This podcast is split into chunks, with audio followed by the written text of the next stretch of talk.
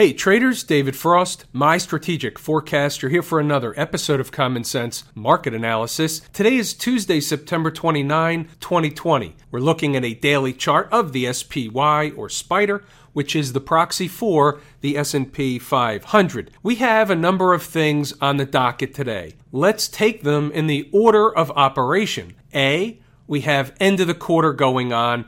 Tomorrow being Wednesday is the last day of the quarter. Does that mean anything definitive? Not really. It's an awareness. They can jam them up into the last day of the quarter. Nothing can happen until the last day of the quarter, and then it just is the last day of the quarter. It's an awareness. Thought I'd put it on the table. Tonight is the presidential debate. That's an interesting quandary. Got a lot of emails from traders today asking about the debate and what the market is likely to do following the debate. Personally, I don't see how the market can be impacted by the debate. Let me explain why. Here's my take on the way politics works. And not from an internal perspective, but just from a United States of America political environment perspective. As a country, we vote about 130 million times, give or take. There's about 320 or 330 million people in the country, therefore, let's call it roughly 40% of the country is going to get out and vote, give or take. The majority of those people voting on election day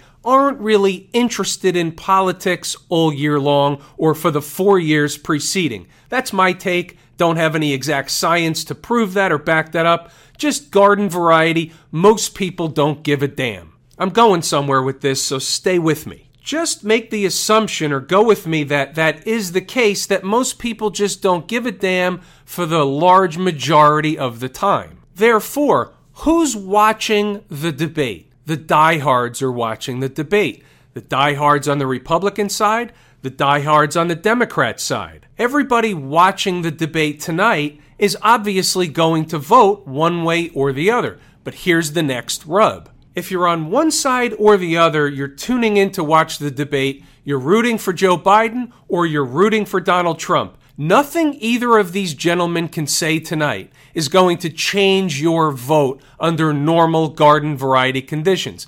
No matter what Trump says, you think he did great. If you're on Biden's team, no matter what Biden says, you think he won the debate. If you're on Biden's team, you think everything Trump said was a lie. If you're on Trump's team, you think Biden doesn't have nearly all his marbles left. That's just the way it is. Nobody's going to change each other's mind. It goes with confirmation bias. However, here's the thing if the market is up tomorrow, it's because of the debate. If the market is down tomorrow, it's because of the debate. Either way, they have an excuse no matter which way the market goes. That's not an easy concept to wrap your head around, Think about it for a while, and then we'll fast forward to Wednesday, and you'll see no matter what the market is doing, the reason is because of the debate. It's none other than a form of kabuki theater. Let's get over to the S&P daily chart. What's jumping? What's hopping off the page? First thing is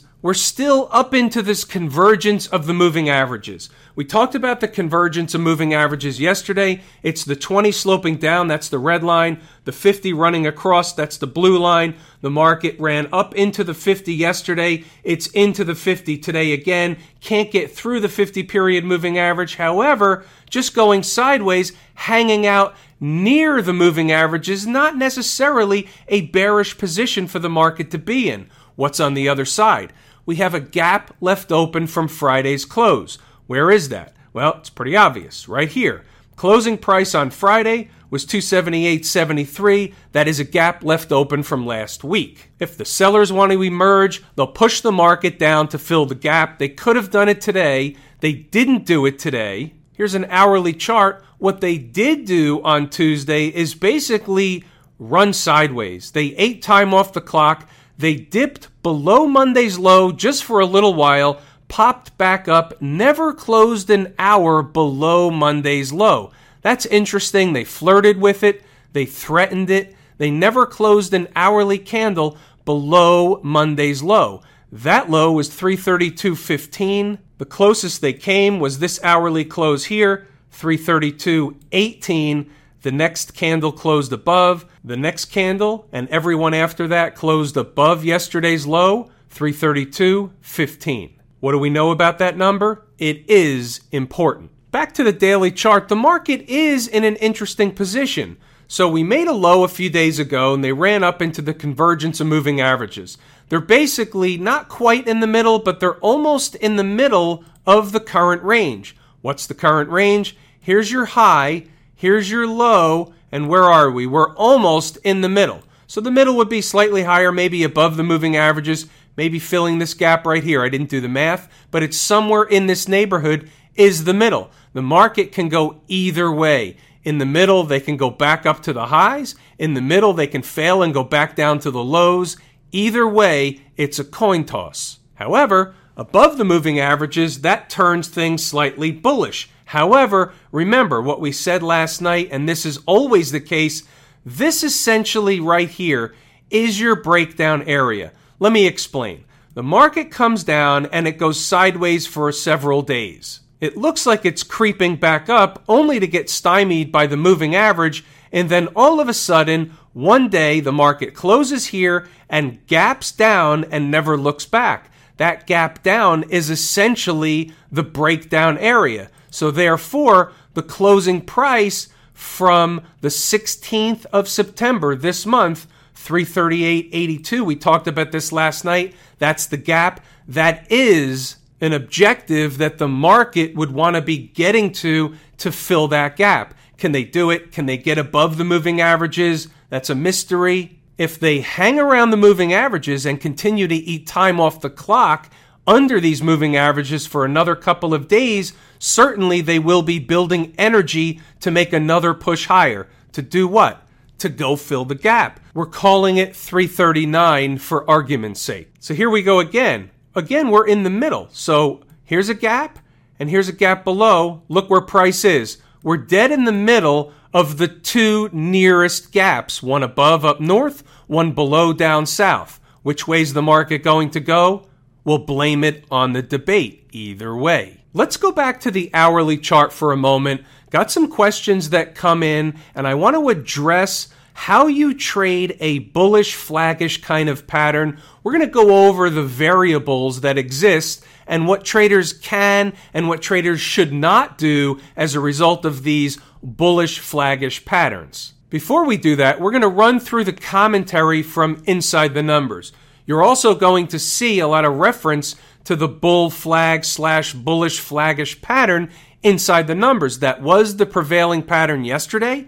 It was the prevailing pattern today. They flirted with the lows. We were discussing it all day long. Unfortunately, the market really didn't have any conviction one way or the other today, so you're going to find a lot of false starts throughout the commentary. So here's what I'm going to do I'm going to run through the commentary. I urge you to pause the video, read the notes, go back to the charts, see what happened, see if the information can be of value to you. In the early thoughts in the pre market, you'll notice here we're discussing a couple of numbers ES 3320 to 3315 zone. We have to be aware of the south side, we have to be aware of the north side. The north side, 3363, was where the market paid a visit to in the overnight futures. We're aware of the north side, we're aware of the south side. You know the routine. Here's a five minute ES chart. Everything to the right of the vertical is today's activity. 3320, 3315 are the two lines horizontally running across the screen. You'll notice where the low came in today, right in that zone. Know thy numbers. Raise your hand if you think that information could have been helpful to you during the trading day. So we're moving right along. You'll see MKC does the deal. That was McKesson. That was one of the stocks on the move. We'll get to those later. You'll also notice nobody should be chasing UNFI. We'll also get to that later. Open below the number. I want to make sure that everybody understands what happens when stocks open below the numbers. They have a different destination in mind, takes the trade off the table. We'll get to that one too. It's important to continue to review these issues. We have an awareness of 332.15. We already talked about that. That was yesterday's low. That was a line in the sand on hourly closes. Moving right along. You'll see here the only area of interest that's for this trader, meaning me, was below or around yesterday's lows. If they're going to break out, they've got to get above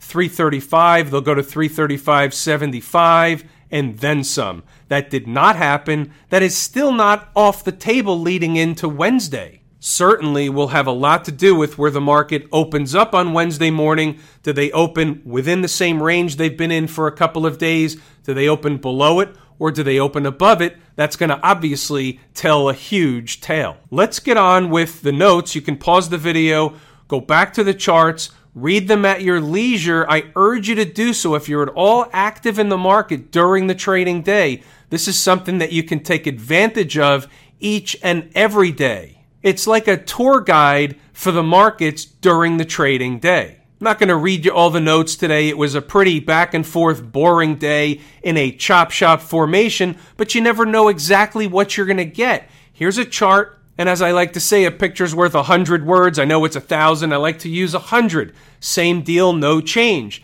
They're in this bullish, flaggish type of range, emulating from the gap up on Monday. So there's really no change. The market's been running sideways for two days. They're eating time off the clock, or they're going to fail, come down and fill the gap. Moving right along. And that's it. It was a grinding chop shop formation all day long. Frustrating type of market chops traders up.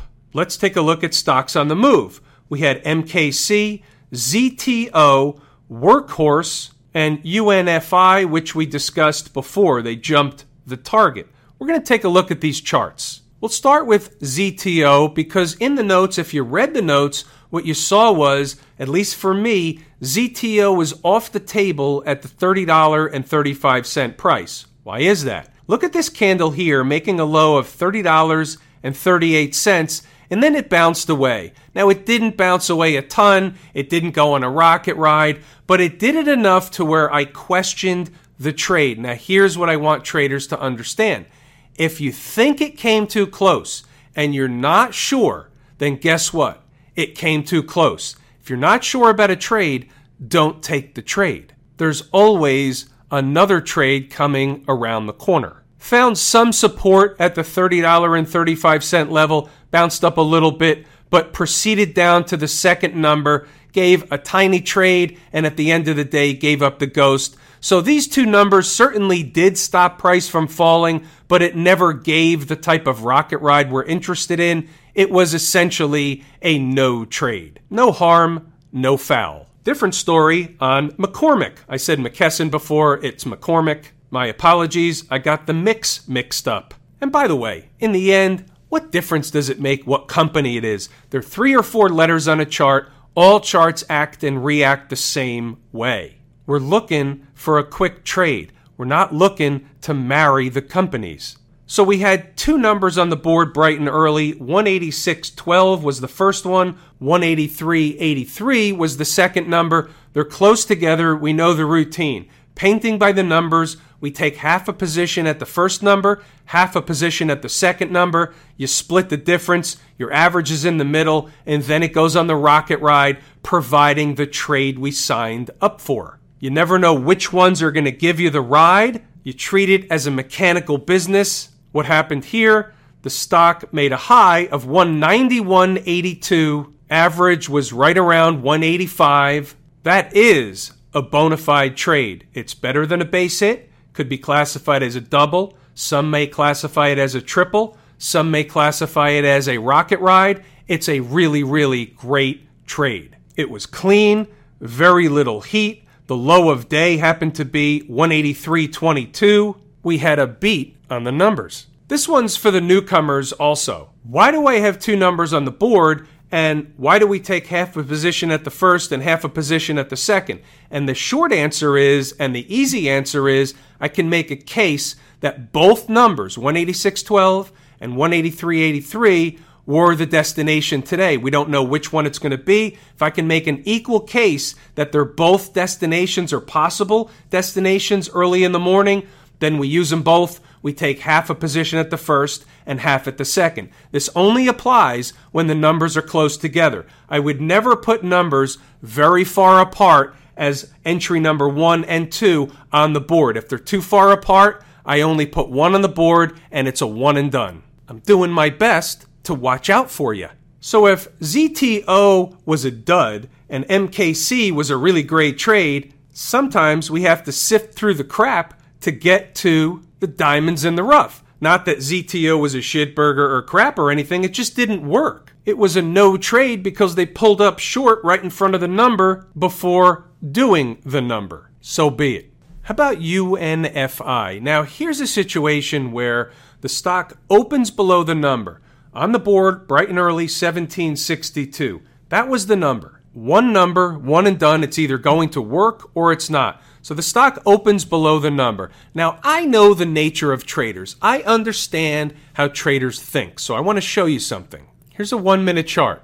The stock opened below the number. So the opening print was 1734. Immediately it's off the table, but I know traders are watching it. They're watching UNFI come back to the number. They're watching UNFI go above the number. They're thinking it was a screw job that they opened above, and now they're going to go on a rocket ride above the number. They're going to go fill the gap up above the whole nine yards. I know that's in traders' mind. So some traders, I don't know that this happened for a fact, I just know that this happened. Some traders ended up chasing UNFI. They chased it around 1762, maybe slightly above, and then what happened? Well, it's obvious what happened. You see what happened. We're back to a 15 minute chart. They were forced to eat a shitburger because the stock then collapsed. There are many reasons why once a stock opens below the number, it gets taken off the board. It's a no trade. This is a great example of why. Sometimes they do pop back over the number, and sometimes it is a screw job. However, you don't know which ones, and therefore, when something doesn't work as advertised, when it doesn't work the way it's supposed to work, we just take it off the table and we move on. We want the trades on our terms. We don't want to adjust our terms. We don't want to change the rules. The reason is because then the trades aren't ours anymore. They're somebody else's. There's one more thing that I want to discuss as it relates to the hourly chart of the S&P 500, in this case the SPY. I started to mention before there are many ways to trade a pattern or a chart setup like this, and I want to go over how you do it, what to do, what not to do, the pitfalls on both sides. A, this is not an easy pattern to trade. Why is that? Because you had a big gap higher from the close on Friday to the opening price Monday. So if that's the case, then you're trading sideways with all this space underneath right? So forget this little dip below here, just the concept of all this space in between where price was trading in a channel or range, if you will, and the closing price from Friday. All that is known, or at least I like to call it white space. It's called white space because the background on my chart is white. Just that fact alone, not the white part, but the fact that there's a lot of space creates an issue. It creates risk. So if a trader was saying, okay, they're eating time off the clock to make another push higher, I'm just going to hop in the trade and wait for them to pop. Well, it can work like that, but it doesn't always work like that. So you have this move higher and they're running sideways. So a trader hops in here and all of a sudden the next candle, market's trading down and he thinks he's wrong, she thinks he's wrong. That's why we have to have a number, a line in the sand. Our line in the sand was the low from yesterday. The low was 332.15. Any close, an hourly close below that low, and this pattern would be off the table, doesn't mean the market can't go up. It's just not what it was before they closed below that number. We've seen many, many times when the market gaps up and then it pulls back, it fills the gap, and then it goes again. We don't know whether that will or won't happen. It's just different from what we originally started talking about, which is a bullish, flaggish kind of pattern. And that's what this was a bull flag, a bullish wedge pattern. It's really a flag. As long as you trade in the upper range of where the market gapped up to, it maintains that flaggish kind of pattern. But the risk is that they can come down to fill the gap. Then the flag is off the table, but that doesn't eliminate the fact that you took a trade where it looked like they were going to go higher, it failed, came down to fill the gap, and you got screwed. The bull flag and the bear flag patterns have the most risk because they can actually go in the other direction and not really negate the total of the pattern. Whether we call it a flag or we call it a wedge really doesn't matter. Let me pose this on you. So here's a flag we have a move higher and a flag. And then we can have an ensuing move or a continuation move in the upward direction. That's fine. However, we're calling it a flag, but even at that, if we have a move higher and then we have one of these pullbacks in a wedge type of formation, doesn't that normally have a resulting move or continuation move in the other direction as long as you don't close below the low of said breakup candle? We've said that over and over and over. We've shown that over and over and over. And therefore, we're aware that even these flag patterns really are essentially the same thing as a breakup candle. The market consolidates inside the breakup candle, and until they close below the low of the breakup candle, it's still the same pattern in the making. The flag pattern is slightly different, but it doesn't change the bigger picture. How do you mitigate risk? Well, one way to do that is to trade a breakout. Breakouts are not easy to trade. How do you trade the breakout in this case? In this case, what you would do is say, where's the high? So right here, and we talked about this inside the numbers, the high is 334.96. We're using 335 for argument's sake. Let's say the market got above that price, 335, closed an hour above 335. That's fine. That's a tip off. That's not a signal to just jump on the market. You'll always have to look for the best entry you can find. Now that the market in this hypothetical situation were to get above 335, what are we looking for? Here's the deal. We're looking for it to get above 335 and come back to run a test. Close hourly above 335, you wait, let the market trickle back, run a test of the same place, 335. As long as they stay above it, that's okay, that's good. Running a test is bullish. As long as they stay above, they would have done the deal where they closed an hour above to give you the tip off. They come back to run a test. Trader hops on board, takes the ride to the upside. That's probably the most efficient way to trade that kind of pattern. But here's the thing obviously, there's risks with that.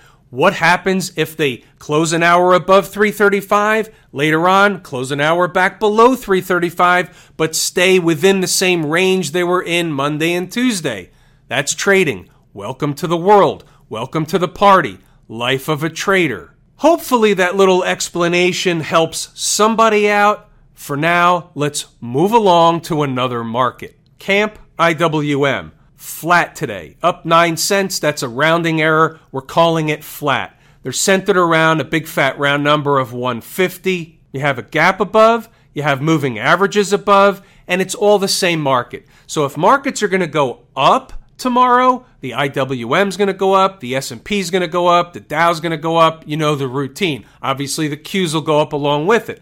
If they're going to fail and they're going to come down, what's your safety net? The only safety net you really have in the IWM is the 100 period and 200 period moving averages below price. The other option is you have another dull or dead day and they eat some more time off the clock under the moving averages for another day or two or three, and that would be building energy from a move higher off the lows, build energy run sideways underneath the moving averages why would they do that? To build energy to make another push or another move higher, a continuation move higher. To do what? To fill this gap right here over 152.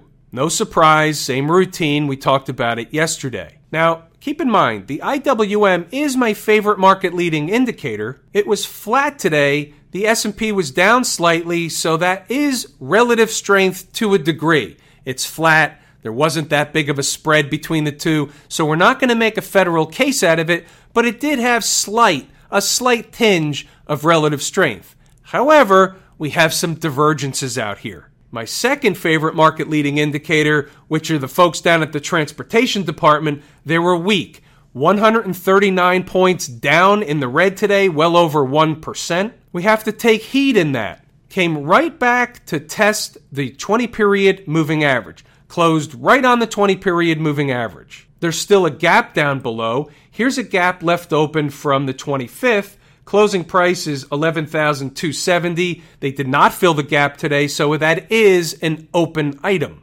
Start trading hourly below that gap, trouble. Fill the gap and take off back in the northern direction, and all they were doing is running a test, fill the gap, resume in the northern direction.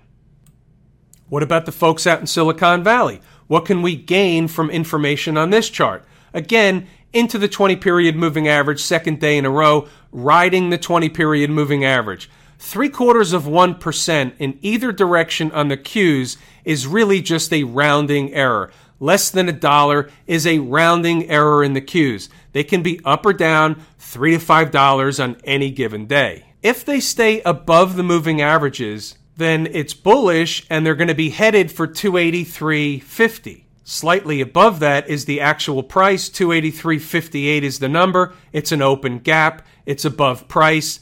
That will ultimately get filled. Sooner or later is up to the market. It's an open gap. Above the moving averages, the Qs are bullish. They'll want to go fill that gap. What about the XLF? Little bit of a pullback down 1%, 24 cents. Do we make a federal case out of that? Well, the XLF was up the last two days. To have a pullback is a garden variety retracement. Nothing wrong with that. It's normal market behavior. That's the way the market works. The market ebbs and flows. It goes up, pulls back, goes up again, pulls back, or in the other direction, it does the same thing. Market goes down, bounces, goes down, bounces, goes up, pulls back. It ebbs and flows. Can they come down to fill the gap left open in the XLF? Absolutely. I would expect them, if they get close, to do just that. That's the way the market works. For those in the XLF trade, we talked about it beforehand. We talked about it again yesterday. Around 24 was certainly an exit. Didn't have to exit the full position, but it's an exit. So, for example, half in the pocket, half on the table, if they continue higher and fill the gap up north into the moving averages, you get the best of both worlds. You've taken risk off the table. You have a risk free, emotionless trade, not letting the remaining portion of the position go negative on you. That's the best of both worlds. That's how we treat this as a business. How about Smashmouth? Anything negative here? Not really. They're above the moving averages. They're getting above the breakdown area. What do I mean by that? Well, let's draw it out. So the market cracked, okay? It came down and it tried to rally back and then it broke down again. So right here is considered our breakdown area. We're back to that area, peaking above that area. You get above that area and they get back to, and they're really there right now. The trend is your friend until it's not. Keep in mind, still above all the moving averages on the SMH daily chart. Nothing wrong with the SMH when that's the case. Nothing wrong with anything when that's the case. The SMH is a pretty good proxy for the tech space as a whole. Not a lot of trouble across the tech space today. We can say that Tuesday partially digested the big up move from Monday. Nothing wrong with saying that. That is also normal garden variety market behavior. Have I told you how much I appreciate each and every one of you? Without you, these videos are not possible. That is true and accurate information. We're going to pull the ripcord here today. It's everything that I wanted to and intended to discuss. I'm David Frost, my strategic forecast. Thanks again for tuning in to another episode of Common Sense Market Analysis.